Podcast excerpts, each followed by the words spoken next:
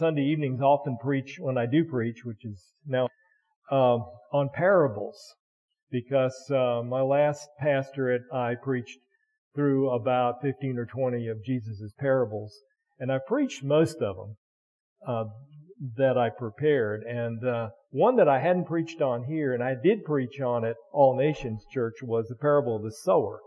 And if you would turn in your Bibles to Matthew uh, 13, Matthew 13, 1 to 23, uh, is the text that I'm going to read tonight. Um, and if you were at All Nations when I preached it there, this is a different message than I preached there. So um, you might not recognize it. I, I told uh, I told someone, a couple of you, I think, before the service tonight, I'm not going to exegete the 23 verses of 500 and some words of this text, but I am going to use it as a background because I want us to talk tonight about the question, what's, what's wrong with the harvest? What's wrong with the harvest? And we'll look at that in just a minute, uh, and I'll explain what that question means. Um, let's see. Shall we stand for the reading of God's Word? Let's stand. We haven't stood for a while, so. Matthew 13, 1 to 23. Hear the word of the Lord. That same day, Jesus went out of the house and sat beside the sea. And great crowds gathered about him so that he got into a boat and sat down. And the whole crowd stood on the beach. And he told them many things in parables, saying, A sower went out to sow. And as he sowed, some seeds fell along the path, and the birds came and devoured them. Other seeds fell on rocky ground where they did not have much soil, and immediately they sprang up, since they had no depth of soil. But when the sun rose, they were scorched, and since they had no root, they withered away. Other seeds fell among thorns, and the thorns grew up and choked them. Other seeds fell on good soil and produced grain, some a hundredfold, some sixty, some thirty. He who has ears, let him hear. Then the disciples came and said to him, Why do you speak to them in parables? And he answered them, To you it has been given to know the secrets of the kingdom of heaven, but to them it has not been given. For to the one who has, more will be given, and he will have an abundance. But from the one who has not, even what he has will be taken away. This is why I speak to them in parables because seeing they do not see, and hearing they do not hear, nor do they understand. Indeed, in their case, the prophecy of Isaiah is fulfilled that says, You will indeed hear, but never understand, and you will indeed see, but never perceive. For this people's heart has grown dull, and with their ears they can barely hear, and their eyes have been closed, and their eyes they have closed, lest they should see with their eyes, and hear with their ears, and understand with their heart, and turn, and I would heal them. But blessed are your eyes, for they see, and your ears, for they hear. For truly I say to you, many prophets and righteous people long to see what you see, and did not see it, and to hear what you hear, and did not hear it. Hear then the parable of the sower. When anyone hears the word of the kingdom and does not understand it, the evil one comes and snatches away what has been sown in his heart. This is what, what was sown along the path. As for what was sown on the, on rocky ground, this is the one who hears the word and immediately receives it with joy, yet he has no root in himself and endures for a while. And when tribulation or persecution arises on account of the word, immediately he falls away. As for what was sown among thorns, this is the one who hears the word, but the cares of the world and the deceitfulness of riches choke the word, and it proves unfruitful. As for what was sown on good soil, this is the one who hears the word and understands it. He indeed here bears fruit and yields in one case a hundredfold, in another sixty, and in another thirty. You may be seated. Let's pray. Father, thank you for your word. We are blessed to be given access to your truth from your heart and even to walk with Jesus and to hear his words to us. We pray tonight that you might give us understanding, truly open our eyes that we may understand and, and turn and be healed.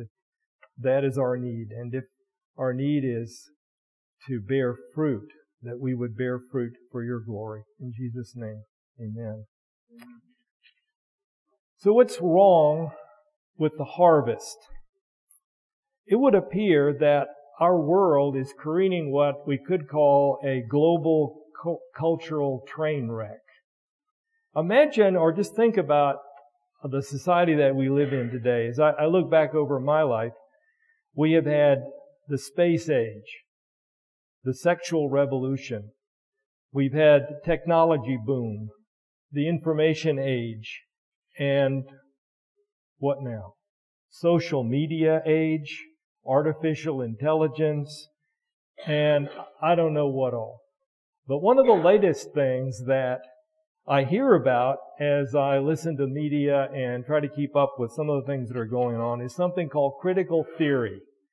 Now, critical theory, in in in my limited and uh, certainly um, elementary understanding of it, is the idea that your identity is defined by certain characteristics that are, you know, pretty much uh, belong to you, but which pretty much you don't have any control over. For example, your gender, your race, your culture, uh, your experience, especially abuses which you have suffered, and a number of other things we could add. Uh, sexual identity would be one.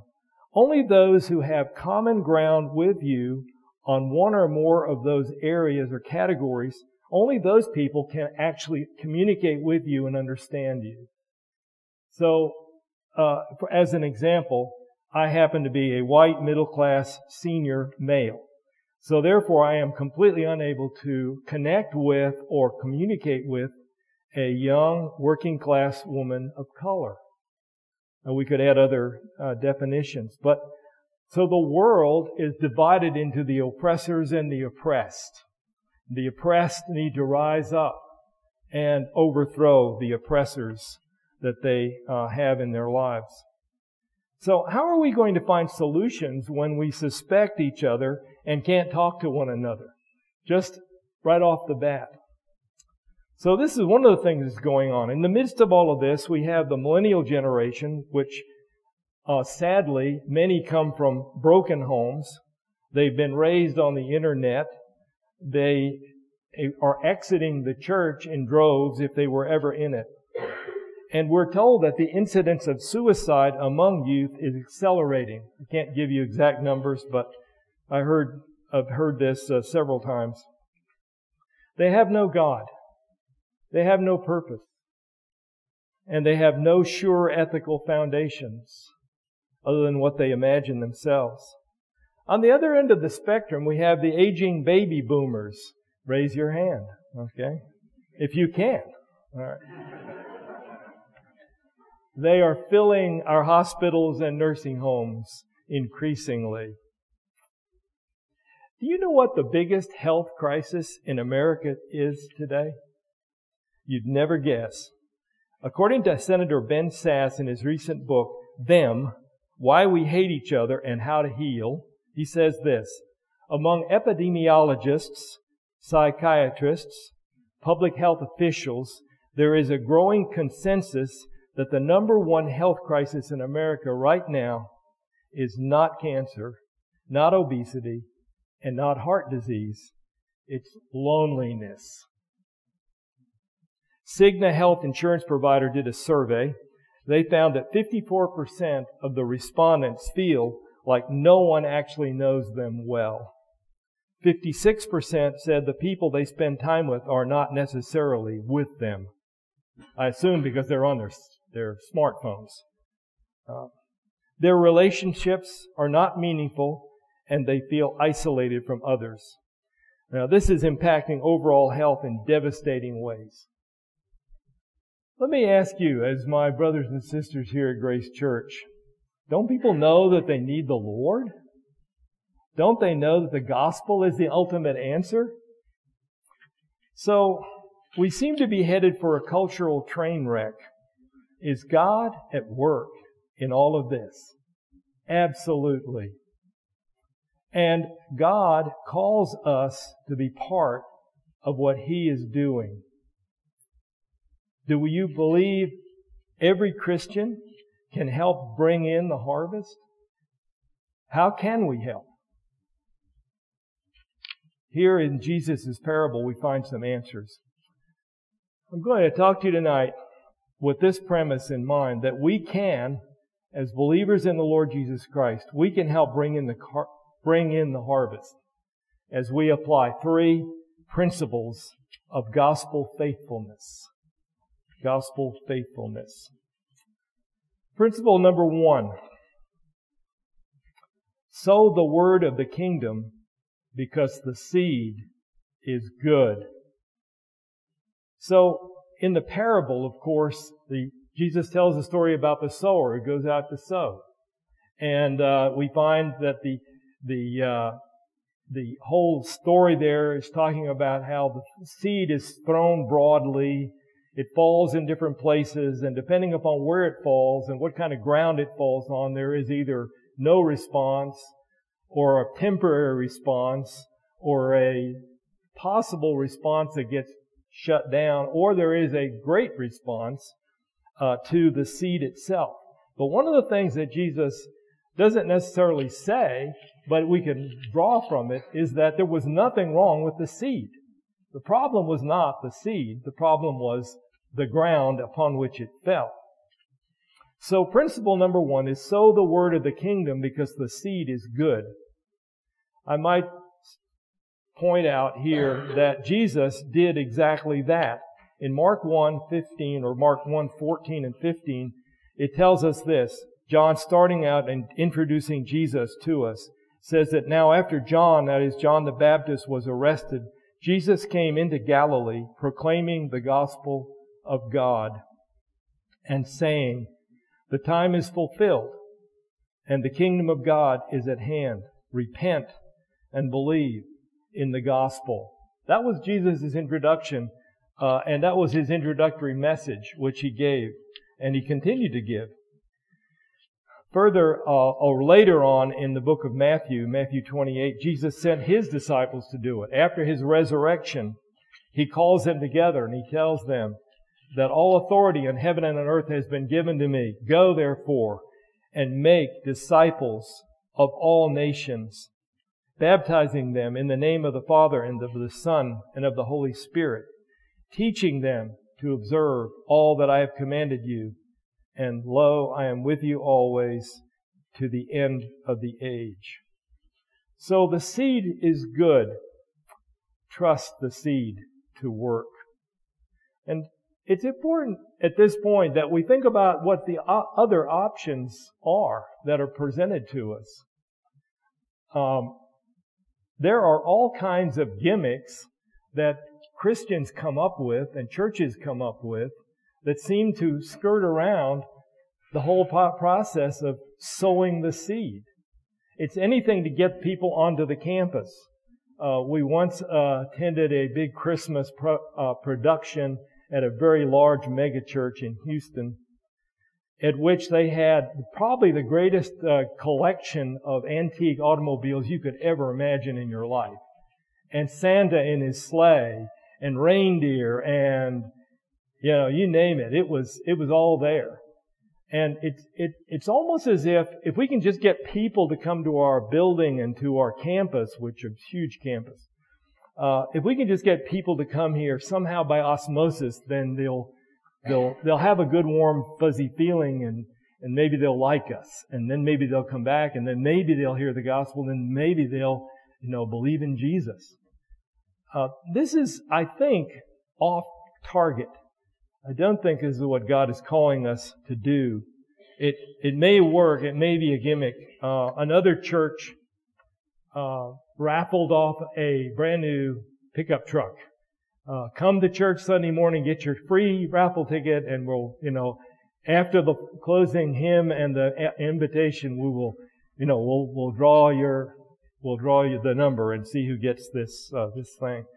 These are the kind of things that American Christians love to do. They just love to do this. But this is not sowing the seed of the gospel that people desperately need to hear.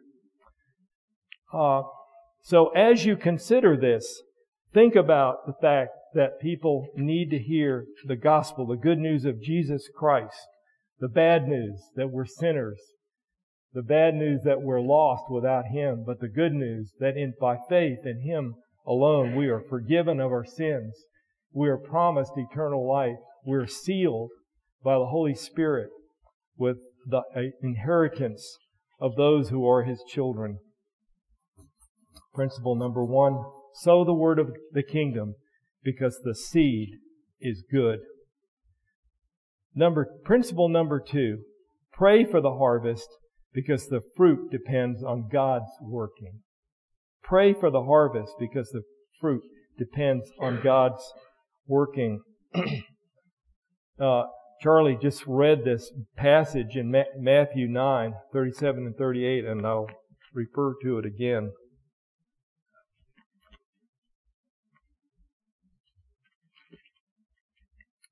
When Jesus uh, tells the uh, and the context which uh, which Charlie mentioned was that he was about to send his disciples out uh, in ministry to to to uh, proclaim the word.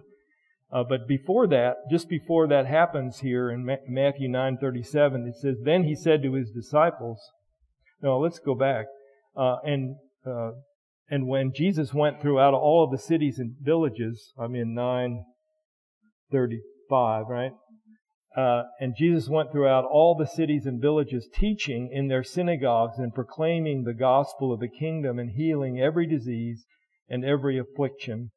When he saw the crowds, he had compassion for them because they were harassed and helpless like sheep without a shepherd.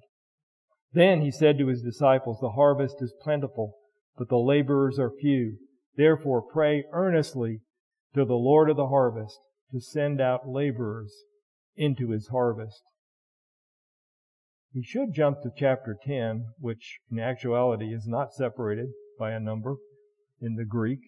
And he called to him his disciples and gave them authority over unclean spirits to cast them out and to heal every disease and every affliction. Uh, and the, he goes down to verse 5. These twelve Jesus sent out, instructing them, Go nowhere among the Gentiles and enter no town of the Samaritans, but go rather to the lost sheep of the house of Israel. So I'm, I'm exhorting you in principle number two to pray for the harvest and pray for God to send laborers into the harvest and realize that you may be the answer to your own prayer, just as the disciples were. They prayed, Lord, send laborers into the harvest. And he sent them into the harvest. And they were going and they've been, they and their, and those who follow them have been going ever since. So Jesus said to them, pray, uh, pray for the Lord of the harvest to send laborers because the harvest is plenteous. Jesus in his prayer, uh, which he taught his disciples and which we'll look at another time, in more detail. In Matthew 6, 9 to 13, in the, what we call the Lord's Prayer, He told us to pray, Thy kingdom come, Thy will be done on earth as it is in heaven. That's a command that Christ gave to us. He said, pray that the kingdom will come. Pray that my will will be done on earth as it is in heaven. And then Paul in Ephesians 6, 18 and 19 Paul exhorts uh, his readers in uh, the church at Ephesus to put on the whole armor of God. Uh, and perhaps you've noticed uh, this reality is that while they put on all of these pieces of armor, the sword and the shield and the helmet and the breastplate and the belt and the shoes and all of that, which is worthy of another whole uh, sermon. He says, then you get all of this put on in verse um, 17, and take the helmet of salvation and the sword of the Spirit, which is the Word of God. And then what does he say? Praying at all times in the Spirit, uh, with all prayer and supplication to that end. Keep alert with all perseverance, making supplication for all the saints, and also for me. This is Paul speaking. That words may be given to me in opening my mouth boldly to proclaim the mystery of the gospel for which I am an ambassador in chains, that I may declare it boldly as I ought to speak. So, when Paul tells them to get suited up with all of their armor on, what do you do when you get suited up with your armor on? You go to battle. You fight, right? But in the case of the Christian, that battle is held in prayer. That battle occurs before the throne of God on our knees, before Him, together or alone, but always prayer, always prayer. Pray. Pray for the harvest because the fruit depends on God's working we can be the greatest uh, speakers or most convincing debaters. We can have the, the best way of presenting the gospel. We can, we can be just really super communicators, sales, salesman types. But if God doesn't move in hearts, there will be no response. There will be the kind of soil where the, the Satan steals the, the seed, or the seed is is just just has this um, emotional, in, immediate uh, reaction response, and it as soon as as the uh, sun comes out, it burns it up, or it may be choked out by thorns. That all of those things in the world, the distractions and the desire for other things that come in. Therefore, we should sow the seed because the the word is the seed is good. We sow the word of the kingdom because the seed is good. Number two, we should pray for the harvest because the fruit depends on God's working. And thirdly, the third principle is we should expect results because the word never fails. Expect results because the word never fails. I love what Isaiah says in Isaiah 55, 10 and 11, where he describes uh, what happens or how the word is is uh, given to his people and what he does with it.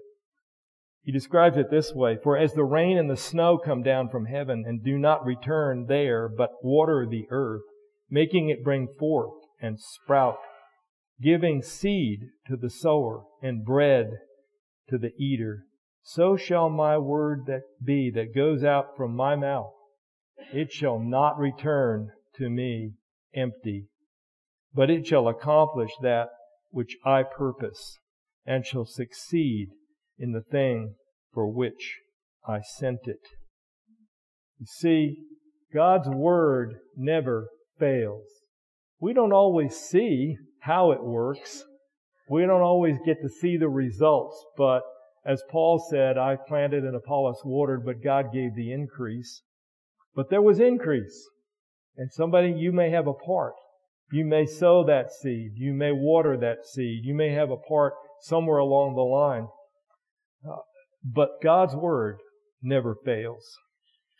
Jesus said this, uh, that, or said something to this effect, that his word would either bring fruit where the ground is fertile or bring judgment where the seed is rejected. Uh, notice Matthew 13, 23 where in this same uh, passage, Jesus said to them, As for what was sown on good soil, this is the one who hears the word and understands it. He indeed bears fruit and yields in one case a hundredfold, in another sixty, in another thirty. You see how fruitful it is that it's, it's not fruitful where it's not where the, where the seed doesn't take root, but wherever it should be fruitful, it is very fruitful. Well, what happens to the seed that falls in these other places? Does it have no effect? in the final, uh, in the final week of Jesus' earthly life, he has this encounter uh, with the Pharisees in John chapter 12, verses 44 to 48. Uh, I'm going to read this to you. John 12, 44 to 48. It says, And Jesus cried out and said, Whoever believes in me believes not in me, but in him who sent me. And whoever sees me sees him who sent me. I have come into the world as light, so that whoever believes in me may not remain in darkness. If anyone hears my words and does not keep them, I do not judge him, for I did not come to judge the world, but to save the world. The one who rejects me and does not receive my words has a judge. The word that I have spoken will judge him on that last day. For I have not spoken on my own authority, but the Father who sent me has himself given me a commandment, what to say and what to speak.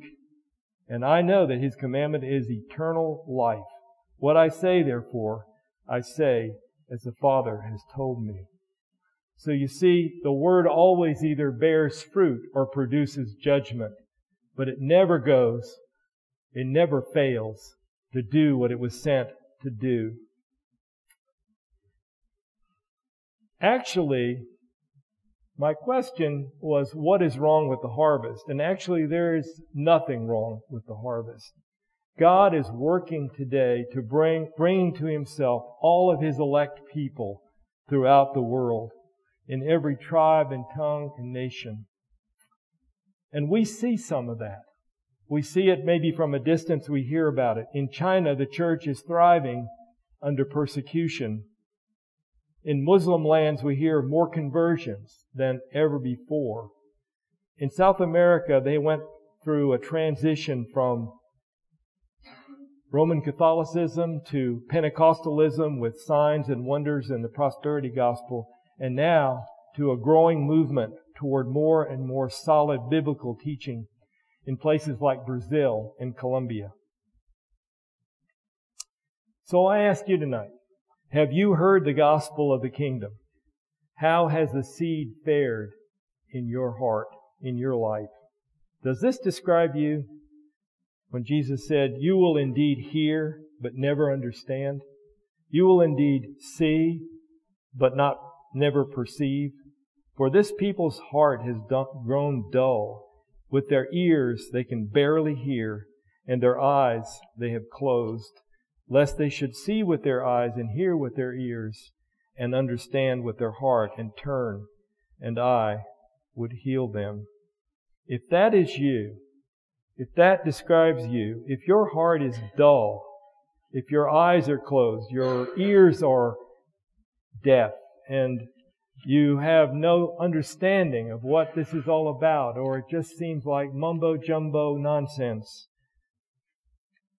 then you should call upon the Lord. I exhort you to call to Him for mercy, that He would not allow you to go on with a dull heart, with deaf ears, with closed eyes, but that He would allow the Word to go deep in the soil of your heart and bear fruit for salvation. If you understand and turn, He will heal you. And if you are a believer who knows that you are called to make disciples, then commit to these three principles. Sow the word. The seed is good. But refuse fads and gimmicks and shortcuts that don't work because it always accomplishes the purpose it was sent for. Pray. Pray to the Lord of the harvest to send forth laborers, even if it's you.